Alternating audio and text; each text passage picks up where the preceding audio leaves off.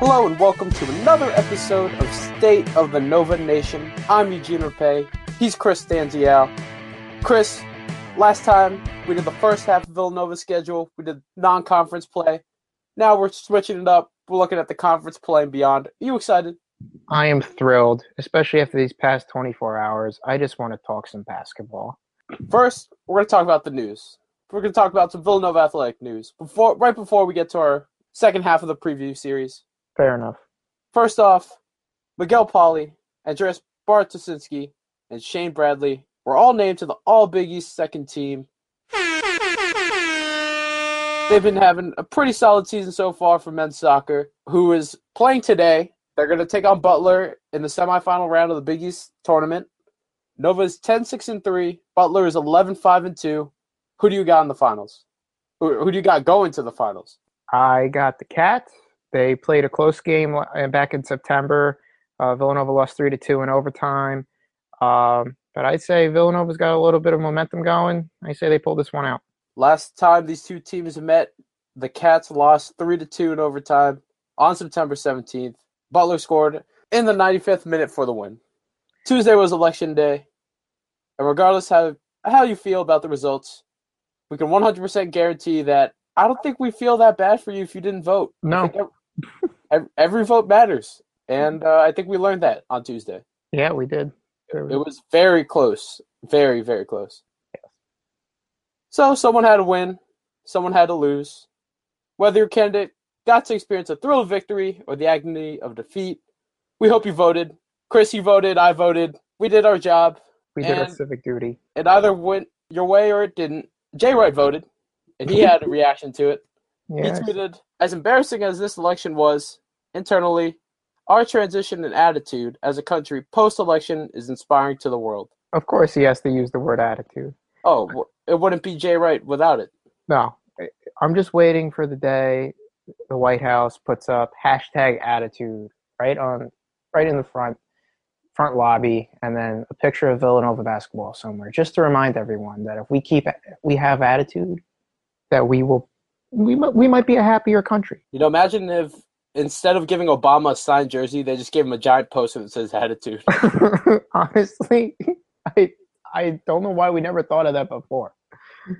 I feel like that would have been a great parting gift. So we've talked about how we felt about the selection off the air. We're not. We are not. We are just not going to talk about that. No, we're done. Th- th- this is. That's that's just not a good subject to go into. We're done. I'm tired. I'm tired. but how do you feel about Jay's message? I mean, I I agree with him. It's all about progress. It's all about looking forward. Everything that has happened is in the past. I mean, it's coach speak at its finest, but I feel like it applies well today. I can totally vibe with Jay's message. I mean, regardless if if your candidate won or lost, it's really about how you respond to it and how you take it and move forward. I mean, it's no secret right now that our country is pretty pretty divided. And if if there's anything I've learned today in the last 24 36 hours, stay away from social media. One. Yes, please. Two, do not go on social media just to drive that wedge deeper between everybody. It's just not looking good right now. You have people arguing, taking shots at each other. Friendships are breaking down all because of words thrown on the internet. Just just stop. It's it's terrible. It's... Do not engage. No one nothing good is going to come out of making fun of someone or arguing or calling somebody out on the internet. You're just going to walk out angrier. They're going to walk away angrier and we just have more negativity and division. Mm-hmm. Just please, just do something positive. And if you're unhappy with how the election went, or if you are happy, you obviously can't change what happened. Do not rub it in someone's face or use it to tear somebody down. You know, go ahead and make some sort of positive change, whether it's in your life, your community, or your inner circles. You know, do something nice for somebody. These little deeds add up. And I think we need a lot more positivity, a lot more connectedness than we do from just hating each other, especially on social media. You know, put down the phone, stop hating. If you're red blue, it's just not healthy. Just relax, take a deep breath, eat a pizza, get to work tomorrow, and just better yourself some way. Amen. Amen. You know, have some attitude. Have some hashtag attitude. Yes. If if, if there is one word to live your life by, might as well make it attitude. Now I've tried to stay off Facebook for the last two days. Every time I go on, something bad, bad stuff everywhere. Yeah. But the one positive thing I saw, which was nice, it was pretty refreshing. You know, I saw uh, a former high school classmate just feel this new sense of inspiration to go back to school, get a degree, and make some change. No mention of the election, which Mhm. was probably the only one that didn't mention it. It was, it was just really positive and upbeat. It was nice to read. Yeah, that that is nice. I didn't see any of that in my Facebook feed. I I'd logged off, and I mean, I if you guys followed me on Twitter, I made a little bit of a comment today about how I felt about that as well, and I didn't mention the election either. It was just just more fed up with people and not so much the candidates anymore. I, just just be positive through this. Move on. Let, let's let's be happy. Yeah, you can't change what happened, but you can totally change how you view things and what you can do with the people around you. Agreed. Now, on a way much lighter note, Yeah, thank God that's over. ESPN they they made some change. They brought on Kris Jenkins. Wow, He was on Sports Center yesterday. They're acknowledging us. It's happening. Yeah, you know it's not easy for Eddie Villanova to end up on that show. No. not at all. Zero, no shot. No. And for once, they were not bashing Villanova. There were no underhanded comments. Okay. Um, they asked Kris about the shot. You know, they caught up with the champ, what it was like, how his life has changed. Now, if you remember on Big East Media Day, we talked about how he apparently, quote unquote, has not seen the shot since the new season's about to start up. Right. He's he kept consistent with that, so there is consistency. Okay, that's good. But you know, on ESPN they asked him, you know, you've been playing pickup basketball with UNC players over the summer, especially with Nate Britt, his brother. They asked him, you know, have you brought it up? Have you rubbed it in? And he said he has not trolled Nate about the shot at all. Do you buy Jenkins' statement as an older brother of two? Uh, no, I would rub that in every day, and even though I'm I might be outnumbered, I'd, I'd still do it or make mention of it somehow.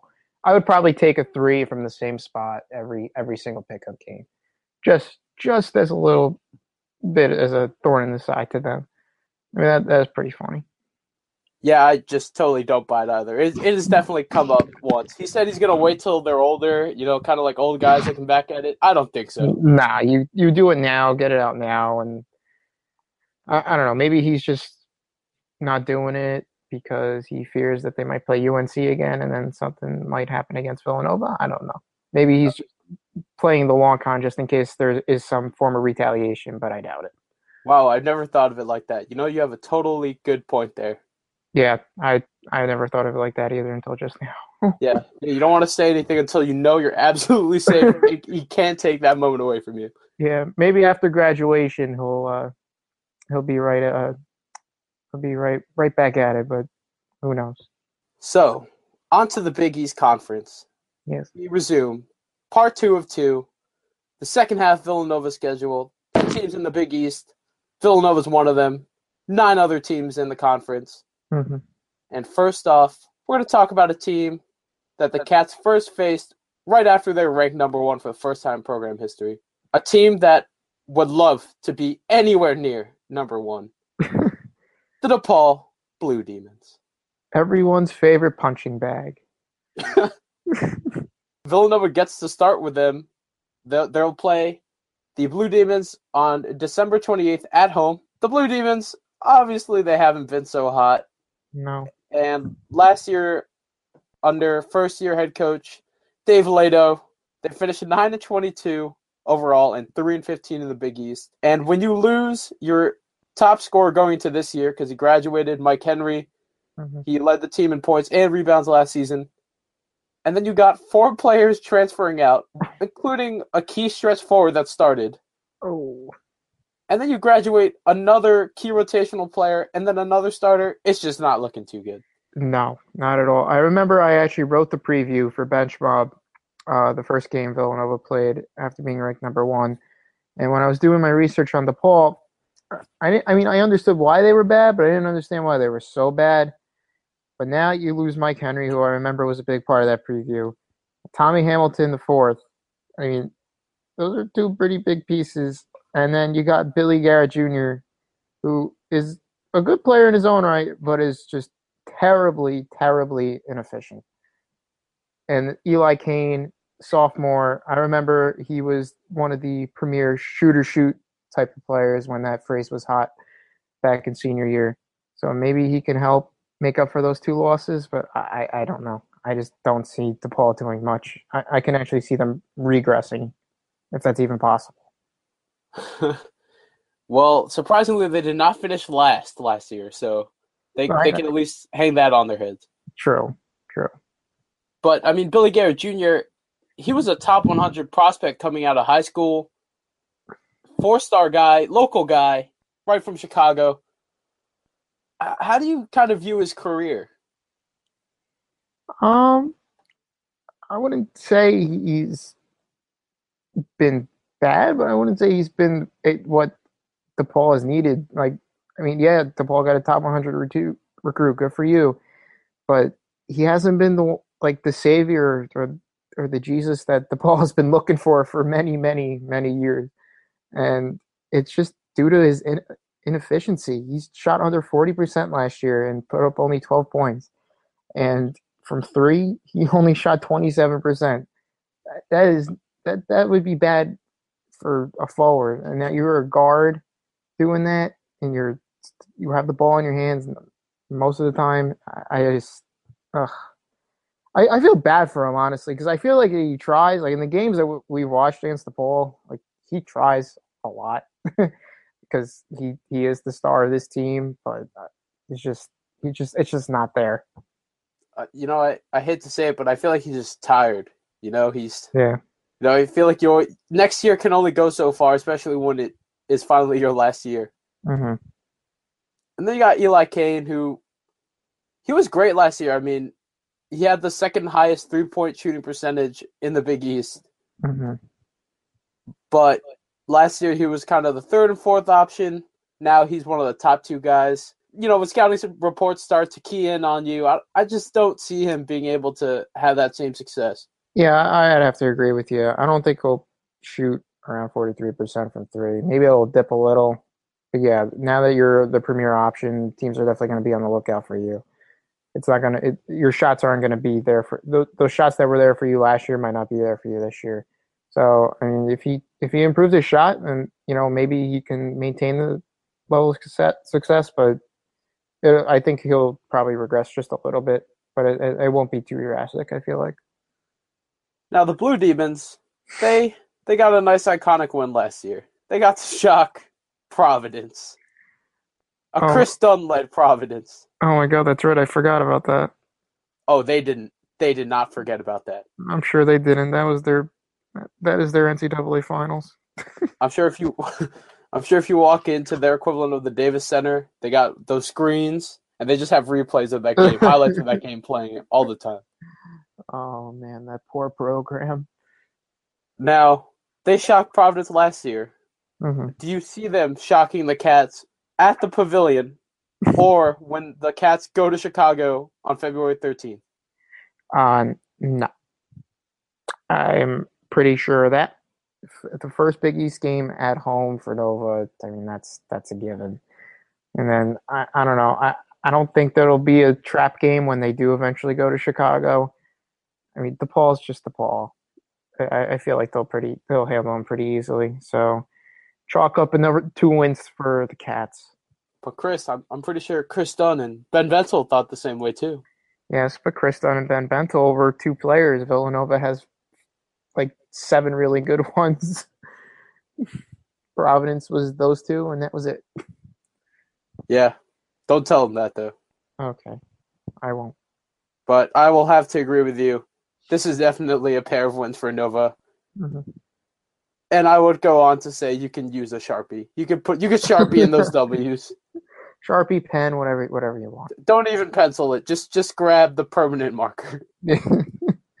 and uh, just just to clarify for our viewers, for last episode when we did the non-conference schedule, we both had the Cats at twelve and one. I had them losing to Purdue. You had them losing to Virginia. But now you chalk up two wins. They're sitting at 14 and one. Yes. Yes. And Nova will be flying the W in Chicago, and they'll be playing the fight song at home when they win. So after DePaul, Villanova will play Creighton on New Year's Eve.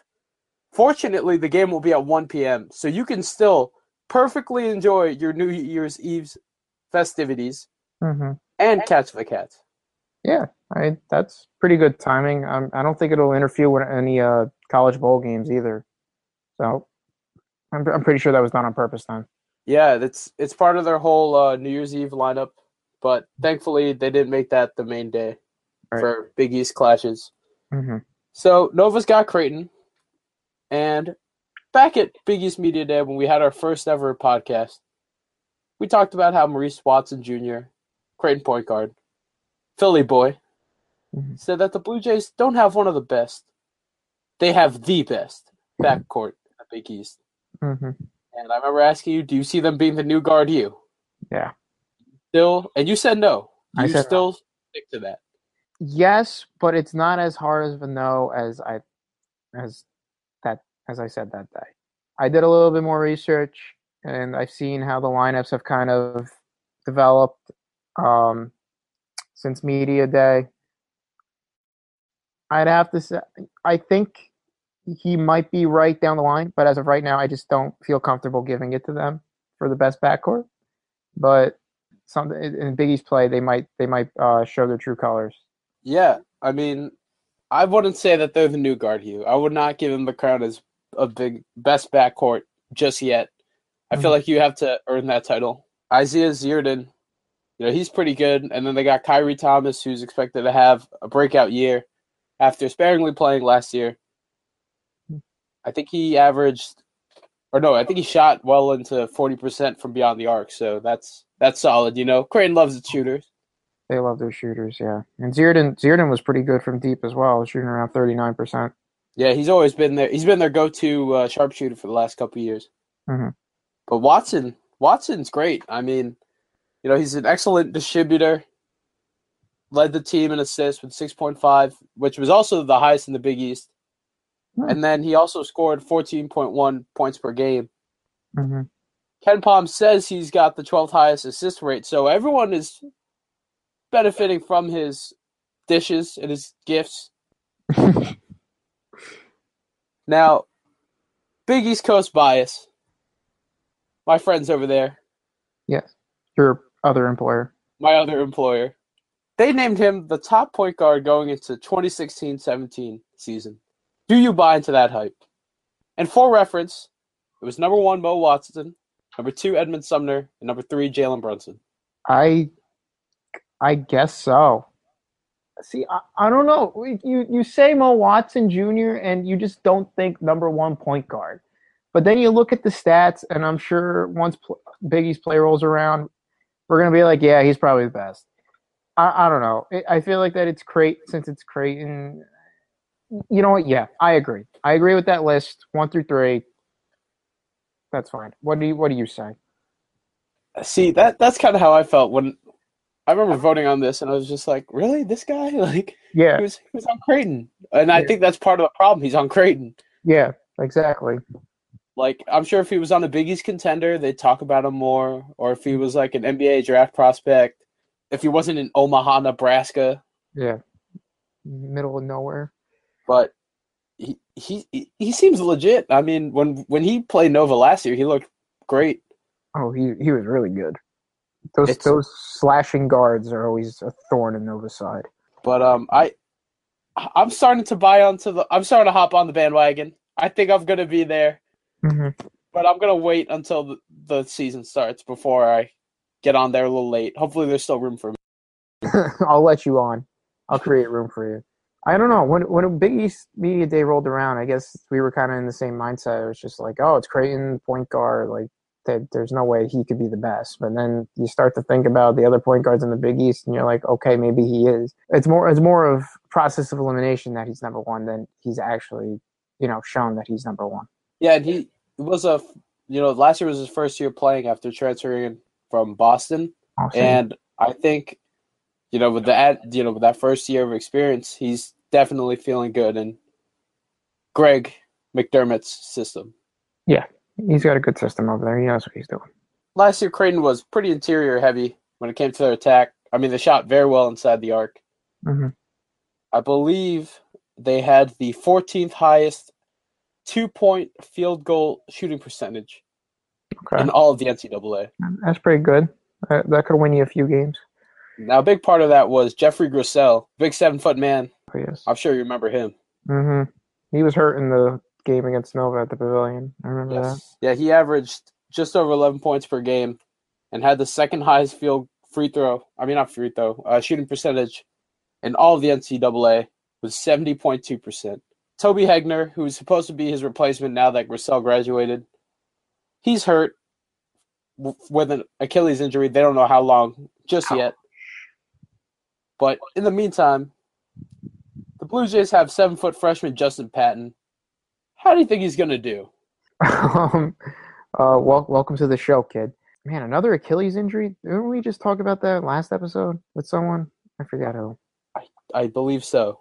Yeah. Um, any- anyway, back back to Patton. Was he was he a uh, top end recruit coming out of high school? Or was he top 100? I don't think he was top 100, but I believe he was a four star. Okay, I mean not not the worst.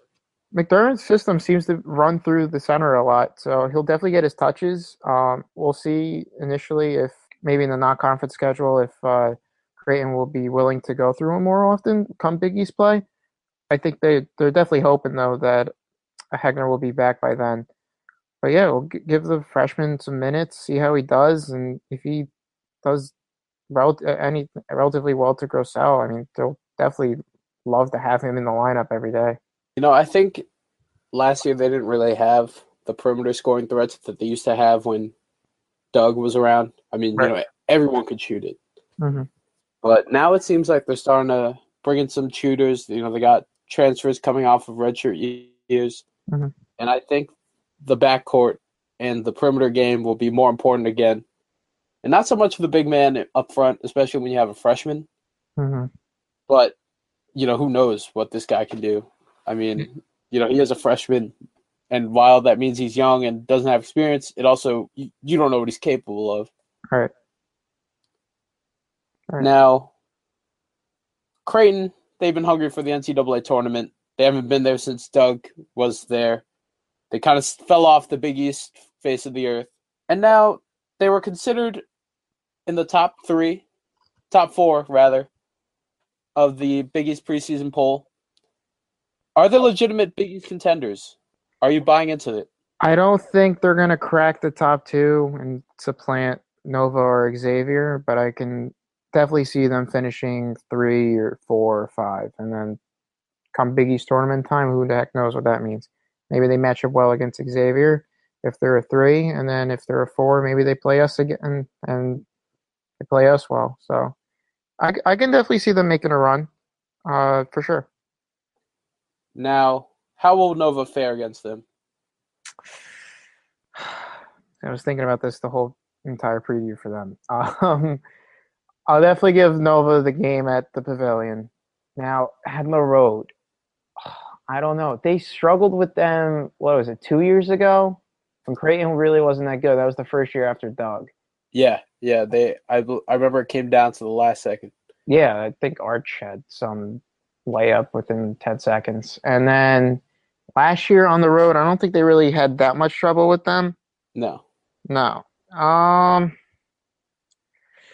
I'll say Nova wins, but if you want to put a trap game alert with that with anything, it, it- would be that one. I feel oh god, it's another hard one because I feel like Creighton would be one of those teams that get hot later. You know, as Big East conference play like unfolds, like they'd be hot later. hmm But because Nova plays them, you know, second game of conference play on the road, Right. I, I feel like Wildcats would take them down. hmm I'm gonna give I'm gonna give both to Nova, hmm but I would definitely put trap game on that. I would agree with that trap game sentiment I, on New Year's Eve. yeah, and that's another thing. The, the New Year's Eve games, uh, usually get everyone hyped up just a little bit more. And Creighton will be home for that, so oh, that's tough. Yeah, all these big, all the all the road games in the Big East are tough to call. Oh, thanks, Jay. Thanks for telling me that. oh, you're welcome. I'm glad I learned from the best with that. As long as Villanova has attitude, they'll go 35 and 0. Obviously. That's what I was told. Anyways, Yes. now we go on to another. Well, they're not a newcomer, but they were one of the the new guys on the block after conference realignment. Mhm. The Butler Bulldogs, who are an enigma. They graduated Kellen Dunham, who's basically the Ryan Arcidiacono of Indiana. Yeah. And Roosevelt Jones. Great Both player. were key guys over the last couple of years. Both great scorers. Chris, who do they have left? Well, they got Kelan Martin, junior forward. He uh, put up 15.7 points per game, averaged 6.8 rebounds, and shot 45% from the field. Uh, Avery Woodson, they just brought him in, grad transfer, averaged just under 10 points a game, and shot 43% even from three point range while he was at Memphis. And Andrew Churabababababaz, Andrew Schwarber. uh, one of the best names out there, and one of the worst to pronounce. Uh, yeah, he's he's their star player now. Senior forward, average ten points a game, average just over four rebounds per game. I think the offense will be going through him and Martin for uh, at least early on, and they'll make adjustments along the way. Yeah, Schrabbis is uh he plays center, but he can actually knock down the three, Mr. Schraber. Sure, But um Kelan Martin, some people actually have coined him or tagged him as the dark horse for Biggie's Player of the Year later. So we're gonna have to we're gonna have to keep an eye on Mr. Martin. Okay. I mean, as a dark horse contender, I could definitely see it. I mean, he put up just under 16 a game last year. He, Yeah, and he, and he was only a sophomore too, which was pretty Right. good. yeah, it was. Um, yeah, maybe without Donovan Jones, maybe his numbers will go up, but I can see his percentages going down at the same time. Yeah, because it's kind of like did did he thrive because you got like four other guys? Right. Yeah, you don't know. It'll be a interesting storyline to keep an eye on. This is a senior laden team. They got six seniors altogether, which is virtually half the team. Mhm. You got Travis, Woodson, uh, Kethan Savage, who is a George Washington transfer, and point guard Tyler Lewis. They also have two senior walk-ons, if you want to count them too. I mean, yeah, walk-ons matter. They have to. That's Oh yeah, that I mean, this wouldn't be a sight. this wouldn't be a site without the walk-ons. Yeah. Despite this, there's a lot of uncertainty, just because you know they're throwing in a lot of new faces in different places. Mhm. Aside from the pair of transfers, they also have a redshirt freshman and three other true freshmen who haven't made their Butler debuts yet. How do you see these guys gelling together? Uh, oof, that's tough because, like you said, just so many new faces, lots of turnover. I don't know. I think you're gonna have to play through non-conference first, see how that goes, and then, like I said before, you're just gonna have to adjust and just see wh- what freshmen are ready for the moment, which transfers are ready for the Big East, and just kind of go from there. I mean, you, Martin's gonna obviously be the star right here. Um, but yeah, like we said before, they're an enigma. We we like they're the team that will beat Nova at home, but then they'll go on the road and lose to DePaul. It's just one of those things, one of those te- volatile teams that I feel like will be even more volatile this year because of all the new guys. Uh, how how do you see this playing out for them? It's it's tough just because you know you have guys like Martin who is a star, and you have the Hinkle Fieldhouse Magic. Mm-hmm. but I don't know. See, I think with Butler in relation to the Big East, like their floor is certainly not low. Like I feel like they're just gonna be a middle of the pack team. Mhm. But if they rose above that and cracked like the top five or like top four even, Mm-hmm. that wouldn't totally surprise me. Yeah, That just yeah, that, that just speaks to the volatility of this team. Uh, where, where do you see them finishing? Just out of curiosity. I think I had them at like fifth or sixth. Yeah, that sounds about right. Yeah, pretty much interchangeable. Uh, so, uh, do you have Nova winning these games or or no? I'm gonna have it that I think Nova's gonna fall into a trap hole Hmm. away at Hinkle, at good old, good old, the good old field house. And I see Nova losing on January 14th, but I see them definitely winning at home. Right. Yeah. That. See, I, I got to give Nova a loss somewhere along here. I don't know if I can do it though because without without Roosevelt Jones and without Dunham, I and it's kind of early in Big Big East play, so I feel like Nova can just walk in there and kind of do their thing. I kind of feel like Butler's like Creighton in that sense that if it was later in the year, then maybe they would have a better shot. So yeah, I'll give Nova the two wins here.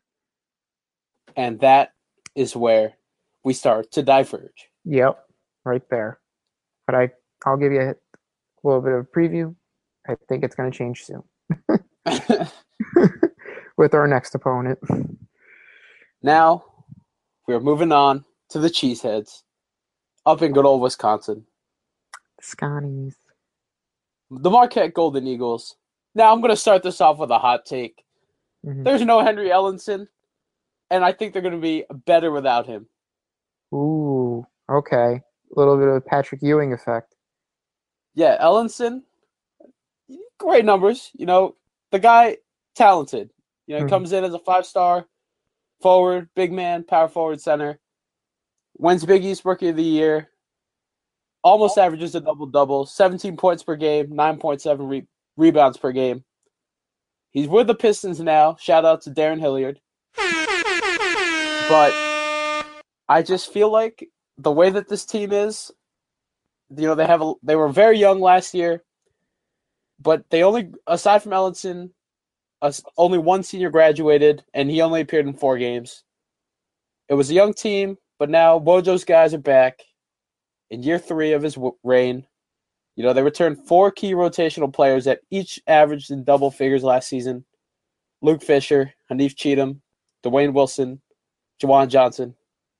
And then they bring back a couple other guys off the bench that got good playing time. Sandy Coe and Traci Carter. I don't know if you remember. Remember when Traci Carter made that three and uh, Yeah, said some explicit content? he said some stuff to the bench. Well, he's a Philly boy, isn't he? Yes, yes, he is. Yeah, probably a little bit bitter that he didn't get offered from Nova. Oh yeah, there was definitely a part of him that was. Just a bit. And then they got some new guys too. You know, they got a transfer, Andrew Rowsey, who racked up over 1,200 points in just two years before transferring over. Mhm. And then you got Katin Reinhardt, who averaged at least 10 points per game in every season he's played so far. Transferred to Marquette after stops at UNLV and USC. Triple transfer. Yeah, triple triple threat. Triple threat. And then you got Sam Hauser, who's looking like the freshman favorite. You know, this guy can sling it. He shot 44% from deep his senior year of high school, and then just over 50% his junior year. Oh boy. Yeah, Jay would love to have him, by the way. Yeah, those are some gaudy numbers that would make uh, any guard heavy unit happy. Now, they went 20 and 13 overall last season, but had an 8 and 10 record in the Big East. Do you buy my argument that it is addition by subtraction? To an extent, yes. We will talk about another team where I will make an argument for addition by subtraction as well. But I really wish Ellenson stayed just because I wanted to see this Marquette team develop into something big because I feel that Wojo actually is doing something good over there. And no matter what my uh, friend says who went to Marquette, he despises Wojo at some points. Um, and he doesn't believe what he's doing is uh, is good for the program. I don't know why. Um, he doesn't think he's good at developing players, but I, I don't think I, I think Marquette's going to be better, but that's not because they they're losing Ellenson with the addition by subtraction thing. I think it's because their guards are just going to play that much better, and their young, you know, their young guys are now a year older, and I think that whole year of development is going to be huge for them. Yeah, it's not so much Ellenson was like a cancer or like you know, I felt like he didn't really shoot his team out of games, Right. but I do think with the added year of experience and you have those young guys, I do think they've gotten a lot better. Yeah, I agree. I I will say that if Ellenson was on the team still, I'd probably be looking at to put them in the top four. And I, and I, I didn't think he played like I, he played well last year. I didn't think he played that well to go lottery, like right off the bat. But each their own, I guess. Nova gets Marquette on January 7th at home to start, and then they'll be back there about two two weeks later, two and a half weeks later, and then they're going to go on the road to the BMO, the BMO Bradley Harris Center. hmm How does Nova do in the regular season series against the Golden Eagles? They take the home game. I think that's pretty much a given. And the BMO Center, always a tough place to play. And they're gonna lose. Really? Yes. I I don't know. I always I'm always afraid of Marquette. I don't know. Maybe it's just because when I growing up watching Villanova, Marquette was the team that always annoyed me the most. Uh, so maybe I just still think that they're that type of team. But yeah, I I, I say Villanova drops the one in Wisconsin. Do you remember when Villanova almost lost at Marquette a couple years ago? Tony Chennault went coast to coast like Scottie Reynolds, Yeah, and then there was a controversial block charge. yeah, But the real MVP there was JVP. yeah. Pulled an angry J right away from the ref. yes, losing on technical free throws after you were supposed to win on the game-winning basket, but which was clearly not a charge. Let's, I'll never forget that. And Marquette wore pink jerseys for that. I remember that too. And the announcer for that game was actually the Packers radio guy. Now, after those Golden Eagles, Villanova comes back a couple days later at home, and this day, January 10, you should definitely have it circled. Villanova plays the Xavier Musketeers. Throw up the X. X go and give it to you. X gonna give. Now, Muskies are good. They had one of the best seasons in program history last year.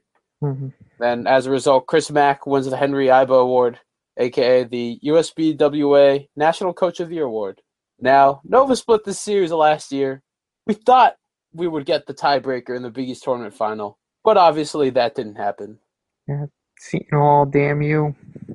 Those Pirates always plundering and just kind of ruining things. Yes, as always. This time around, though, the Musketeers look different. Very different. Like, yeah, you got Trevon Bluiett back.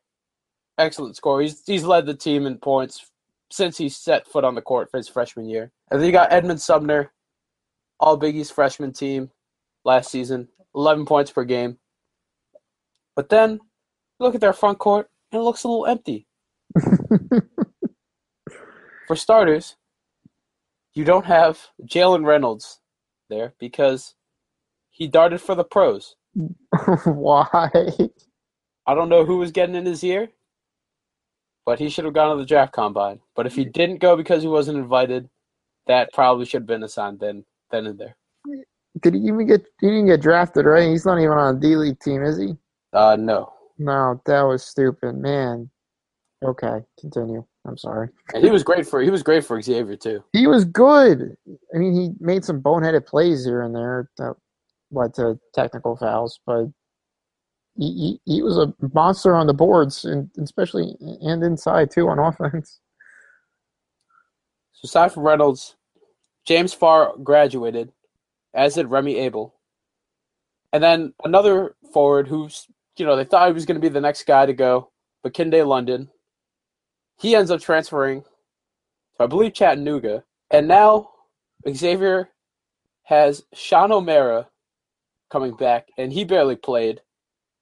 They did get a transfer in Rashid Gaston, but Gaston is the most experienced member of the front court, despite never playing at Xavier. But at his old school, Norfolk State, he averaged 10 minutes per game. And that is the most experienced member of the front court Xavier currently has at this current moment. Ouch. Yeah, it's not like it's 10 minutes per game at Kentucky playing behind some high end freshmen. This is 10 minutes per game from Norfolk State. oh, yeah, not, not exactly the best experience up front. I didn't realize how depleted they were. Wow.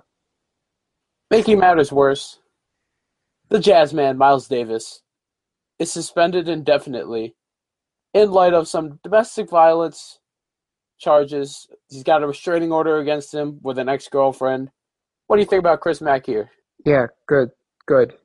No, no chances. Just, just no nonsense. Good. This is the type of situation you don't stand for. I totally agree. This is not like the New York Giants and Josh Brown. This Yeah. is not like Ray Rice. This is not like Greg Hardy. I mean, this man's been a staple guard for Xavier over the last two years. I think Chris Mack is making a bold statement, the right statement, and a good statement. Yes, absolutely. So Chris Mack should have won Big East Coach of the Year too, by the way. But that's I also agree with that statement. not taking it away from Jay. We just with what Mack had and what he did, come come sort of kind of coming out of nowhere last year and put up the year they did. Um, but yeah, this this speaks to why he should. He's such a good coach. And also, is Miles Davis the bald guy, or was that the other Davis? He is the bald guy. He is the bald guy. Okay. The other Davis graduated, I think, before last season. Okay. D Davis. D Davis. Yeah, yeah, yeah. Now, in in replacement for Davis, J.P. Macura, who was the Big East Six Man of the Year last year, he's expected to replace him in the lineup. Dennis the Menace. that is the Menace. We still don't know where that nickname comes from. Who gave it to him? I just wanted. If someone knows, please tweet us. Who gave J.P. Macura Dennis the Menace? Wasn't it the the Fox Sports announcer, and then it just kind of caught on, or was that? I, I don't know if he got it from someone else though. Uh, why is why is JP Macura back? And then we're like, oh, is it is it his middle name? Is his middle name Dennis? No, it's not. No, it's not Dennis. it's not Dennis. Oh God! Didn't he have some incident too where he like Oh yes, he's a questionable character. wasn't it after the was it after the Nova game last year? Yes, it was. It was shortly after that game. Yeah, he went to a bar and just And, pulled down uh, his pants. Yep. Decided to show himself to the world. Hey, six man of the year though. Six man of the year. I guess that's what you can do. Now, regardless of all these questionable characters has, they have my favorite character. Shout out to the Blue Blob, my favorite mascot in the Big East. I forgot about the blue Blob. I love it. No offense to Wildy Cat, but I just love the Blue Blob. I just want to take a picture with the Blue Blob.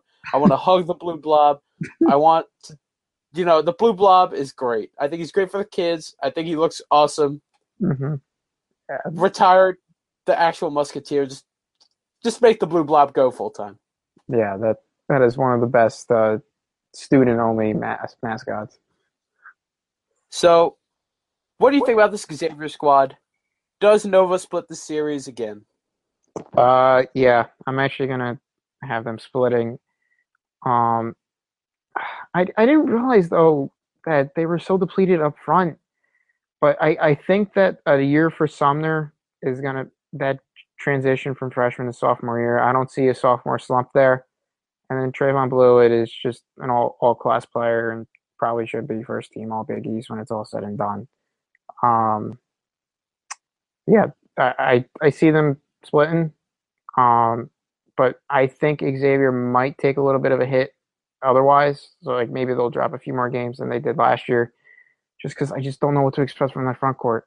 And it's not like we have like Givens. It's we got a guy from Norfolk State and a a backup who barely saw any playing time last year. I totally agree. I don't think Xavier is going to be as good as they were last year, record wise. Mm-hmm. But they're always a tough team. Like Villanova to the Pavilion is them in the Cintas Center. They Yeah. they light up in there.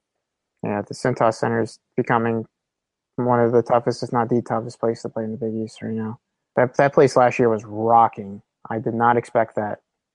Yeah, yeah, that was insane.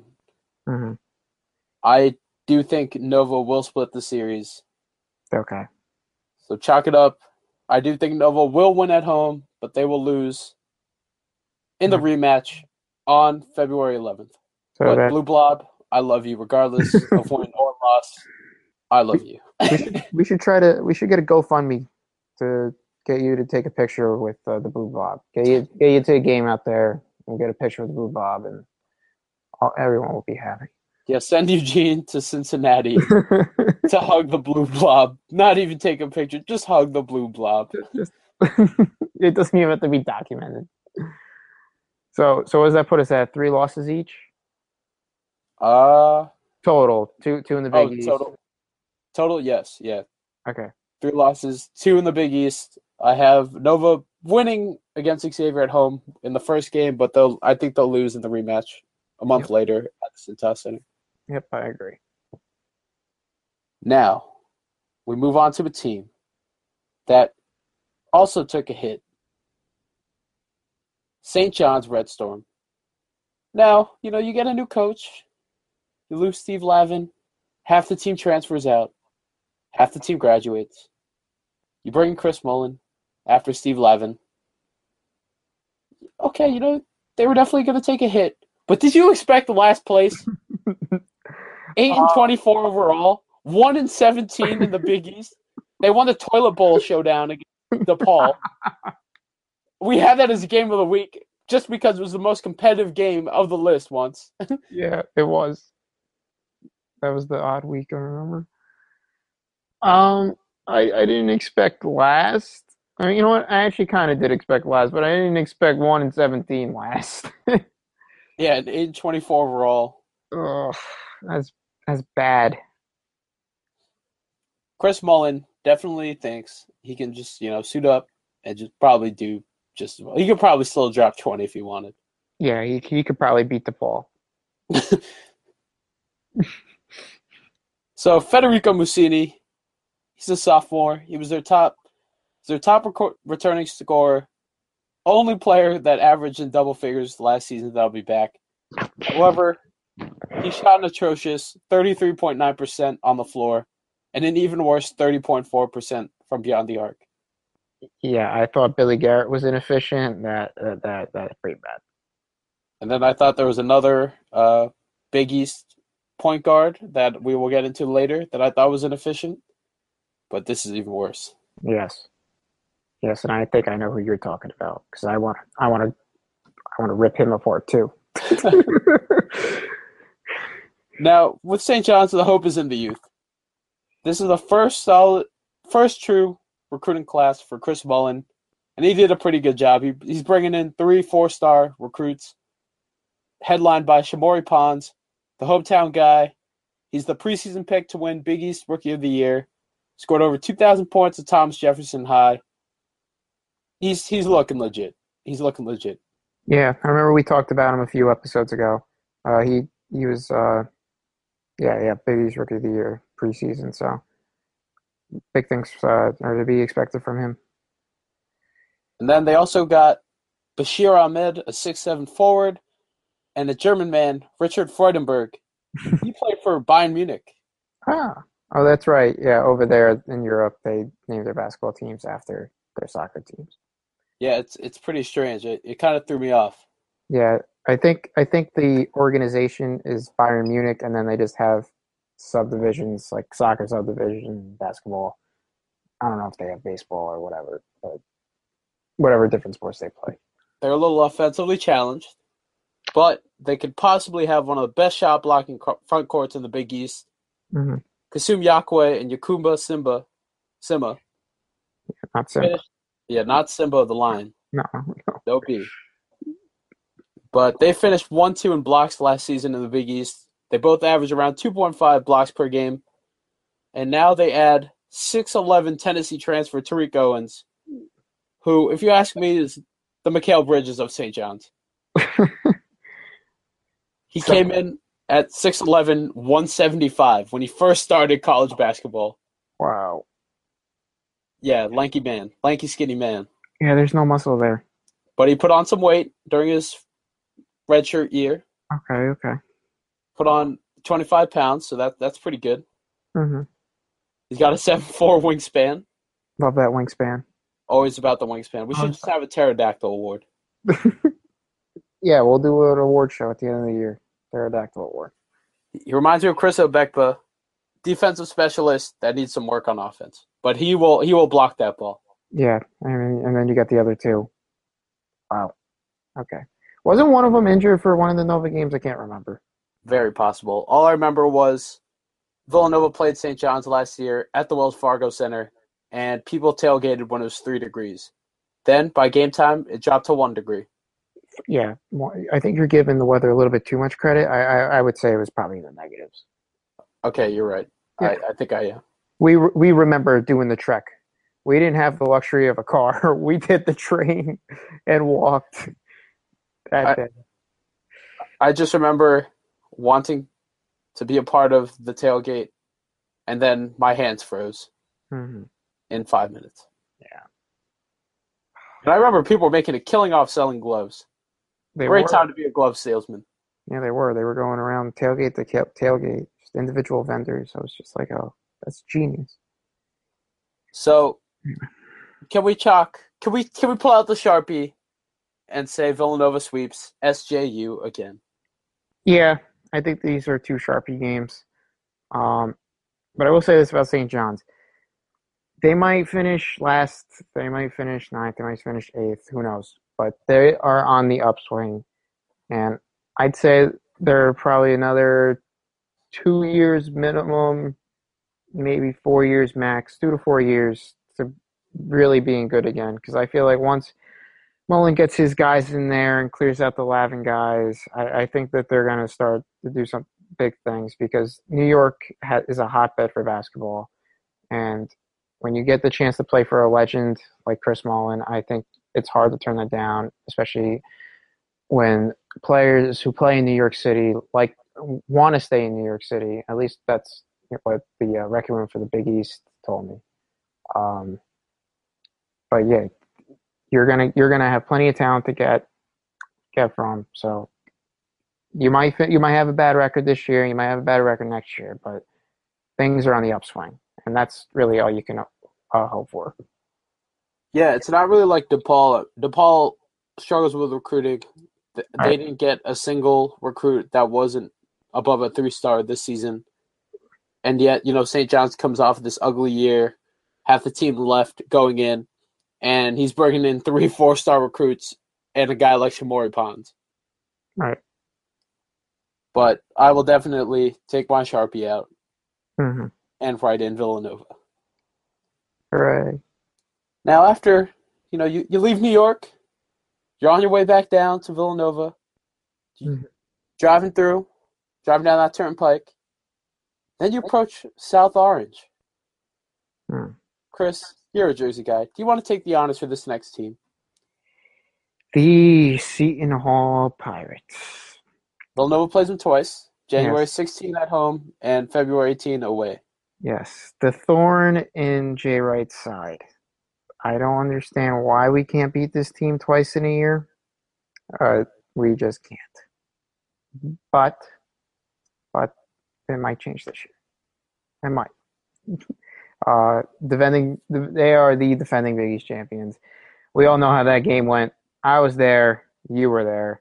Great game, just not the way we turned out. But maybe it was for the better because I think that's the fire that lit uh, Villanova's uh, championship run. But the uh, I think the key storyline for Seton Hall this year is definitely no Isaiah Whitehead, who is now on the Brooklyn Nets.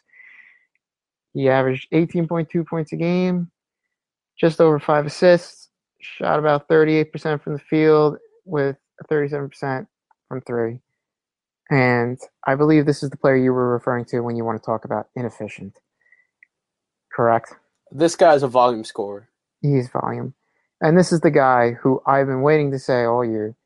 This is the definition of the Patrick Ewing effect. For those who don't know who the Patrick Ewing effect is, is if you take a player off a team, they do better. Even though if that perceived player is putting up gaudy numbers and is the supposed star. That is going to happen this year for Seton Hall.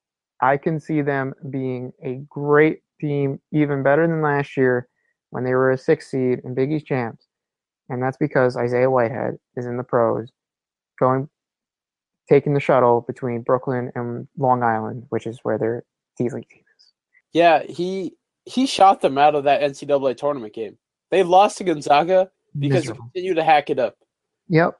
I remember we were discussing during that game that he he remember we were talking about how at the Big East tournament he was slapping the floor, getting all hyped, but that was because he was winning. When he was getting his butt kicked, he was just he just gave up. No intensity whatsoever, and then he blamed the altitude of Colorado. Yeah, and do I think he's talented? Yes. Do I think he shoots the ball too much? Yes. Do I think he was instrumental in getting Seton Hall to the Big East tournament title? Yes, Yeah. because he he was great in March. He heated up. He heated up a lot Mm-hmm. going into that finals game.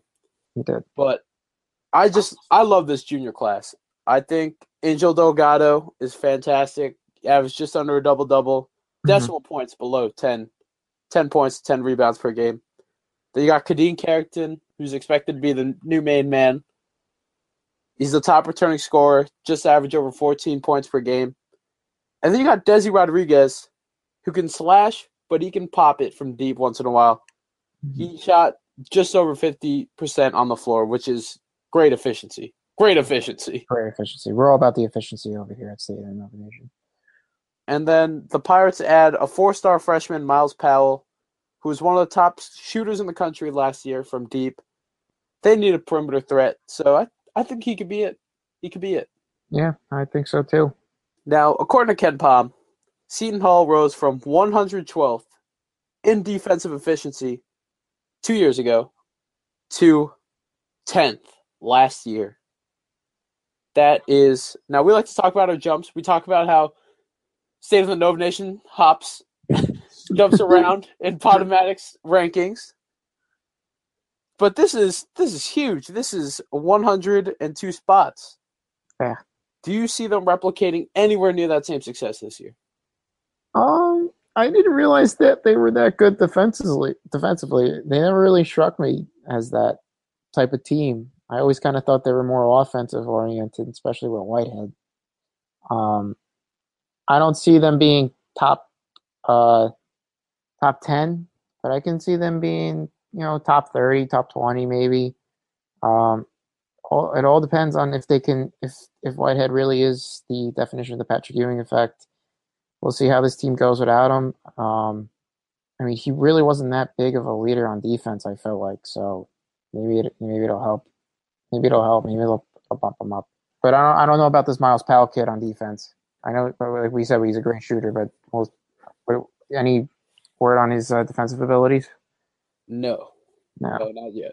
Yeah. So we'll see how that goes. I, I feel like Powell will be the X factor for that. Now, this game will be a part of the Big East Marathon on Martin Luther King Day. It's the big stage, big lineup, one game right after the other. Pump them out. Nova, Seton Hall. It's become a rivalry. The Pirates are the only team that has beaten Villanova in since realignment in each of the last three seasons. Do you see the Pirates continuing that streak? No. I know I just hyped them up, and I'm hyped that Whitehead's gone for Seton Hall's sake. But I I think Nova gets both this year. Yeah, see, last year during the regular season, they got the first one at the pavilion, but that, that one at the Rock was scary close. It was scary. I was there for that actually. A fun game. I hate to say it, but I think Nova wins at the pavilion on Big East Marathon Day on the big stage, but then they go over to the Rock The scary things happen. Scary things happen.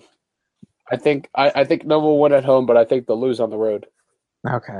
Yeah, I know. I know you're you're really high in Seton Hall as well, and you were and you were for the Big East tournament this year. You called it. You called the Villanova Seton Hall final, and, you had Seton Hall winning.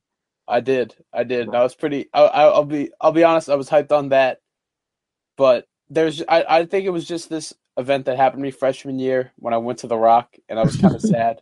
I remember I was convinced to go all the way to Prudential Center. We took a bus, saw the Villanova Seton Hall game. I think it was Fuquan Edwin, or I don't remember who it was, but they made like a go ahead three. Arcidiacono shot missed, as per usual back then. Hot take. But I just remember after that game, just feeling miserable. Then I get on the bus and I come back to campus at 2 a.m. in the morning, even more miserable because then I had class the next day. it was just not a good night, and it was ever since then. I was I just live in fear of Seton Hall.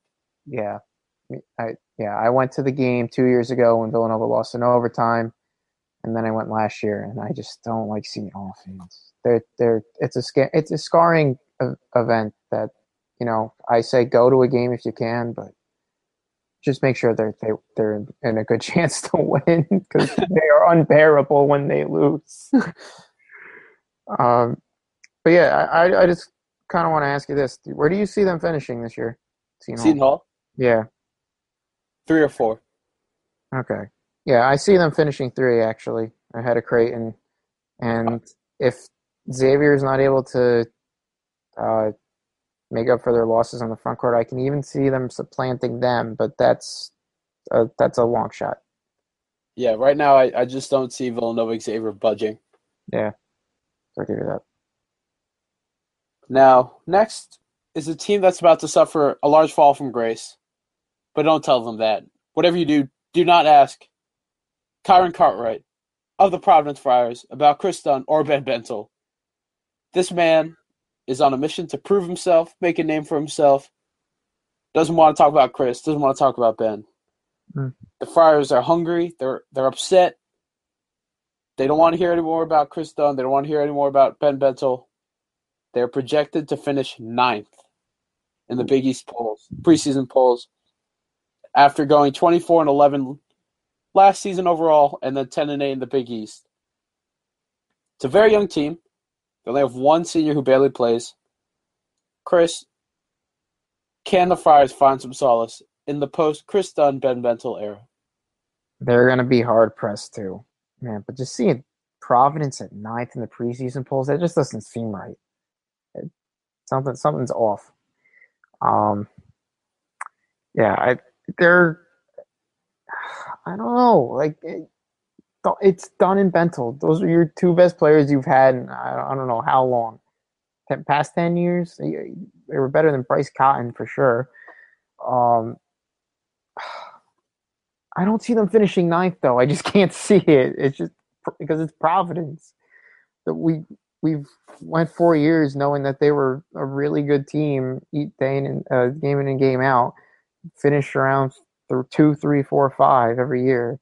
Now to see them as the bottom feeders, it just doesn't it doesn't feel right. Yeah, I definitely don't think they would finish ninth. Now, seventh, eighth, sixth, even. Yeah, okay. I can Yeah. I can vibe with that. hmm They got Rodney Bullock, who's their only returning player who averaged over 10 points per game last season. Had 11.4 points per game and 6.8 boards per game. Kyron Cartwright, he's the new point guard. He's the new man in town. He averaged just under six points per game, averaged four assists per game. Jalen Lindsey, he's back. He's one of their knockdown shooters. They're going to really need him to step it up, as will they need Ryan Fazekas, a sophomore 6'8 shooting guard. He's supposed to be a sharpshooter, was a little disappointing his first year. Maybe his adjustment will be better this time around. He only shot 34.3% from beyond the arc. Now, Ben Bentil, no one really talked about him going into last year. Do you see anyone having a breakout, you know, come out of nowhere, breakout star season like Mr. Ben Bentil Um, on Providence or just in the Big East in general? on Providence? Uh, I'll give it to Fazekas. I don't know. I liked his play last year. I know he didn't shoot that well from three, uh, but I, I I see him developing into something nice for them. What say you? I think this is just going to be a rough season. Ed Cooley's going to have to go back to the drawing board. Hopefully, this incoming freshman class is nice. But ninth, no. But I think it will be a rough season. Yeah, agreed. I see the Cats winning both. yeah, me too. I mean, the as I know we said that the uh, Prudential Center is uh, the House of Horrors, but the, the the dunk is really if for Jay Wright's tenure the House of Horrors. Um, but I still feel like they'll be able to go in and win one. Oh, yeah, Doug Gottlieb. The place where ranked teams go to die. Right. Yeah. Okay, Doug. Another Doug we love here. Oh, don't get me started on that, man. And now we're going to round off our Big East conference play preview with a longtime historic rival, the Georgetown Hoyas. But this is looking like an exciting year to play the Hoyas because for the first time in over just over a decade, Georgetown is coming to play not at the Wells Fargo Center, but at the Pavilion. Oh, thank God! About time. I saw the. I was at the uh, Nova Georgetown game last year at Wells Fargo. It was actually pretty packed for that, and it was the last game. I think it was the last regular season game of the year as well. Yeah, and it was during spring break too, which is what surprised me. Yeah, yeah. We never got to see Georgetown. I think there was there was one where they played in January. I think it was two years ago. Was it? Was that at home though? Yeah, it was at the Wells Fargo Center. Um, Nova, remember Nova lost by twenty. They got smacked, and then this one like sold out like crazy. I get. Uh, I honestly I don't remember that. I am oh yeah. On that? Nova ended up blowing them out. Uh, hmm. I, I don't remember. Wow. But yeah, usually I think three of the last four years that they've been during a spring break or a break. Yeah, and I was always hyped to see Villanova Georgetown because that's what I grew up on. yeah, I was surprised that uh, the Nova Georgetown game was pretty well filled last year, mm-hmm. given the fact that Georgetown just hasn't been performing up to par. No. I mean, they're they're coming off of their first losing season under John Thompson the third. It's mm-hmm. also his first ever losing season as a coach ever, Georgetown or Princeton. Mm-hmm. 15 18 overall, 7 11 to the Big East. What's wrong with Georgetown? How do you how do you make it great again? how how do you make Georgetown great again? Uh, a new coach. They, oh, agreed. That that's how you do it. They had the talent, but they did they did they were not under 500 bad last year. If if he if his last name was not George uh was not Thompson, mm-hmm. and his dad wasn't who his dad was, I don't think he'd still be around. I 100% agree with you. And what does he have to show for his tenure there? Uh, one Final Four. That's it. In 2008. How long of a leash does this guy have? I mean, another year like this, and I, you, you got to be calling for his head. I'm sure they are, but they're just not going to do it. Yeah, ever since the FGCU game, they just haven't been the same since. No, no that that wrecked them. Because then, because then the next year they were miserable too. Yeah. And then they made it to the tournament the year after and lost second round, I think. It was like the San Diego State or something. Yeah, second round. Yeah. So as a four seed, I believe. Yeah, they were. So yeah, see with me, I think it's it's all about that recruiting. They're not getting the big names anymore. They're not getting your Roy Hibberts. Mm-hmm. You know, they're getting out recruited in their own backyard. I mean, for example, I mean Villanova's making a huge pipeline of the DMV area that Delaware, Maryland, Virginia area. You got Josh Hart and Jenkins.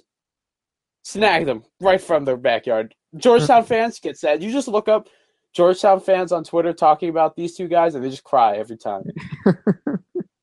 cry every time. Cry every time. It's like a uh, Sad Scott. We got to bring that back. Remember yeah. Sad Scott? Oh, of course. Yeah, they're all, all like Sad Scott. Yeah, Hart got an offer from Georgetown, but they wouldn't take it. He wanted he was he was down to go, but they wouldn't take it. Meanwhile, Jenkins waited for an offer that never came. You mean to tell me Georgetown did not want to take Josh Hart? Yes. They offered him, but they did not take him. Who could have possibly have been blocking him that they wouldn't want to take him? Great question. Uh, Great question. And then I, I, I think we should also make note of uh, Melo Trimble uh, oh yeah, Maryland standout. Yeah, he he snubbed Georgetown as well. Yeah, and, and he took it personally when they played each other last season. Oh, that's right. They did play. Yeah. yeah, he he never got an offer. Oh, he, oh, yeah, that's right. But you know, Georgetown, they might have the most players in the NBA right now, but mm-hmm. it's clearly not. They've gone cold. Yeah, I agree. Do you, do they like have a scouting department that just is horrendous, or is just John Thompson that oblivious? you can't tell. Oh God, He is a very nice guy, though. I will give him that. doesn't stop him from being a Telmo recruiter. All right. Uh, All right. You're right. You're right. you're right. With no more D'Vauntes Smith-Rivera, DSR, it's about to get a lot harder. They're going to miss his 1,919 career points, fifth highest ever in program history, right behind Alonzo Mourning. But they one. got some good news. They bring back basically every relevant rotational player. Hmm. LJ Peak, Isaac Copeland, great guard combo. Bradley Hayes is a seven foot man. He was able to get another year of eligibility. And Jessie Govan, he was a freshman last year. But apparently some people have him on some mock drafts. And depending on how this year goes, if he darts early, I would not blame him. Okay, did not know that. And now you know. Yeah, well, the more you know. Uh, Jesse Go. I'll keep an eye out for them. I did not think he was going to be anywhere near the NBA draft this year. Yeah, if you look on Draft Express, Oh, our favorite. our favorite, they got him. They got him on there. Okay. Now, when I spoke to Bradley Hayes at Big East Media Day, he said people were sleeping on their transfers. Rodney Pryor and Jonathan Mulmore, two guys to look out for. Pryor's expected to be in the starting lineup. He's a grad transfer from Robert Morris. I don't remember if we talked about him, but he started out at community college, barely played, wanted to transfer, tore his ACL, out for the year. Then tears another, I pretty might have been another ACL, out for the following year.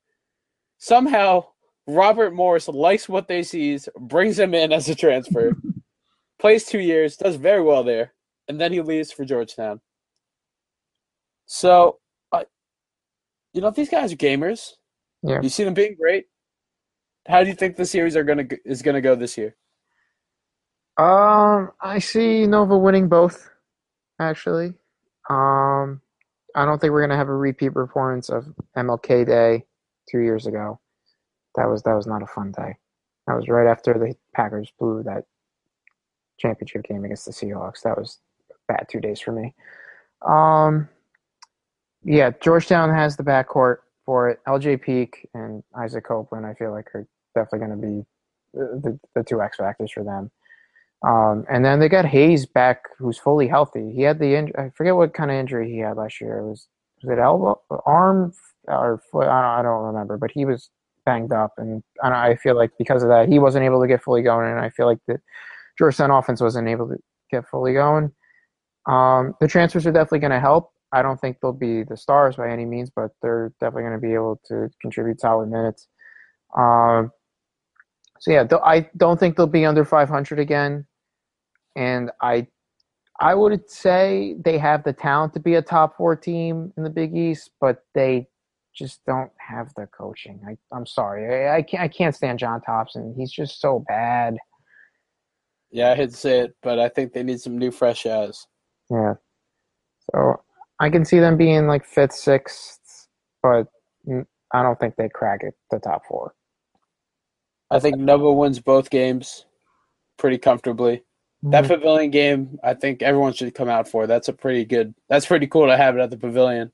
hmm Um, so yeah, so we do our final tallies, and I believe I have them losing three times. Yep, one in non-conference and then two here. You had you had Seton Hall and Xavier. And Xavier. And wait, no, I think you also had another one in there, didn't you? Or no? No, No, that was it. no, you had them losing at Butler. Well, no, no, didn't you? Ha- no, I thought you had them losing at Butler. Oh wait, yeah, you're right. You had them losing at Marquette. Marquette, yeah, Probably should have wrote this down. Yeah, Marquette and Xavier. I had them losing. in. Yeah, okay. So I have them losing three times in conference play. One Mhm. time in non-conference. Total of four. Four losses for Nova. Mhm. They lost five games last year combined. So Okay, so yeah, if they lose once in the Big East tournament, then yeah, then you match your to- total from last year. yeah. Now, speaking of the Big East tournament, how do you see Villanova doing in terms of the Big East regular season overall tournament, and how far, how far we're gonna call it? How far they're they going in the big dance? Okay. All right. Well, I'll give you a breakdown. Um, regular season, I see them finishing first. I just can't picture a scenario, barring injuries, where they just don't finish first. I mean, Xavier's a good team, but they lost so much up front, and I just don't see any of the uh, other squads supplanting Xavier for two, let alone Nova for one. So I'll give Nova the one seed in the Big East tournament, and then the Big East tournament. I mean, I want to say they they're gonna win, and they should, but I don't know. The Big East tournament's so fickle. Something always happens in there that just messes everything up. Um, I'm gonna, just, you know, make the predictable predictions. Nova Xavier in the finals, and I'll give it a Nova. And then for the NCAA tournament, I'd say worst case we do what we always used to do, round of 32, and we're out um, as either a one or two seed. I mean, depends on the rest of the field. But I'd definitely say best case is repeat. But I'd say a realistic case is probably Elite Eight or Final Four bid. Now I have Villanova winning the regular season. They're going to take the top seed going into the Big East tournament. They're going to make their way through. Then they're going to re-meet Seton Hall in the finals. They're going to beat Seton Hall in the finals. Win the Big East tournament. Kind of avenge last year. Blah blah blah. Mhm, Then they're going to go into the NCAA tournament, probably as a two seed, mhm. maybe yeah, two seed, maybe That's three.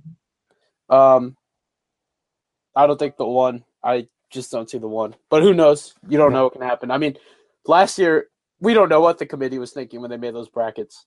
Yeah, that was bad. But yeah, best case scenario for Villanova, obviously they win it all. Worst case, they lose in the first weekend. Realistically, I see them going as far as the Elite Eight. I agree. Good to see we're in agreement on that at least, and we're not.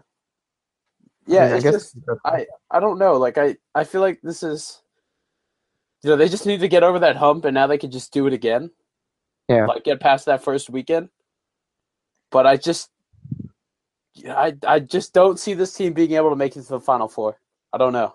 Yeah, I I can see the Final Four. I just repeating is just so hard. Every sport, Yeah, In college basketball, where the tournament's all about matchups. Who knows? But yeah, two, especially you know you see these like top tier blue bloods. They're bringing in five star recruit classes, and they're not even repeating. Like no one's done this in Florida. yeah, and that was like one of the greatest squads ever assembled for back to back years. Yeah, So- not only do they come back, they yeah they came back so they could do it again, and they Yeah. did it again. And they did it again with relative ease. we don't have any mail today. Unfortunately, the mailbag's dry. Mm. But this concludes our Villanova Wildcats 2016-17 regular season preview. We hope you enjoyed it. Remember, the first part where we focus on non-conference schedule is the episode before this. It was on Tuesday's episode. If you want to check that out, please do. Thank you again for listening. Thank you for subscribing to State of the Nova Nation. Get us on iTunes for free. Chris, I hope you had fun. Oh, this was a blast. I've been waiting a long time to do this, and at the heels of the ele- of the election, this this was much needed. Remember, Villanova takes on Lafayette at the Pavilion tomorrow night, Friday at 6:30 p.m. It is the beginning of college basketball. We are so close. We are so close. I am so happy too. Also, men's soccer, big semifinal game. Winner gets to go to the Big East tournament finals. That game is taking place tonight at 7 p.m. We got a loaded schedule. It's great. It's a great time to be alive. thank you for listening. Follow us on the Twitter sphere at for you bench mob, or follow me, Eugene Repay, on my own personal Twitter at eRapay5. And you can follow me, Chris Stanzial, at the Stansman on Twitter. Have a good weekend. Enjoy tomorrow. College basketball is here. Three seconds to go across the timeline. Two seconds to go. Jenkins three, right wing to win it. He made it. He made the three for the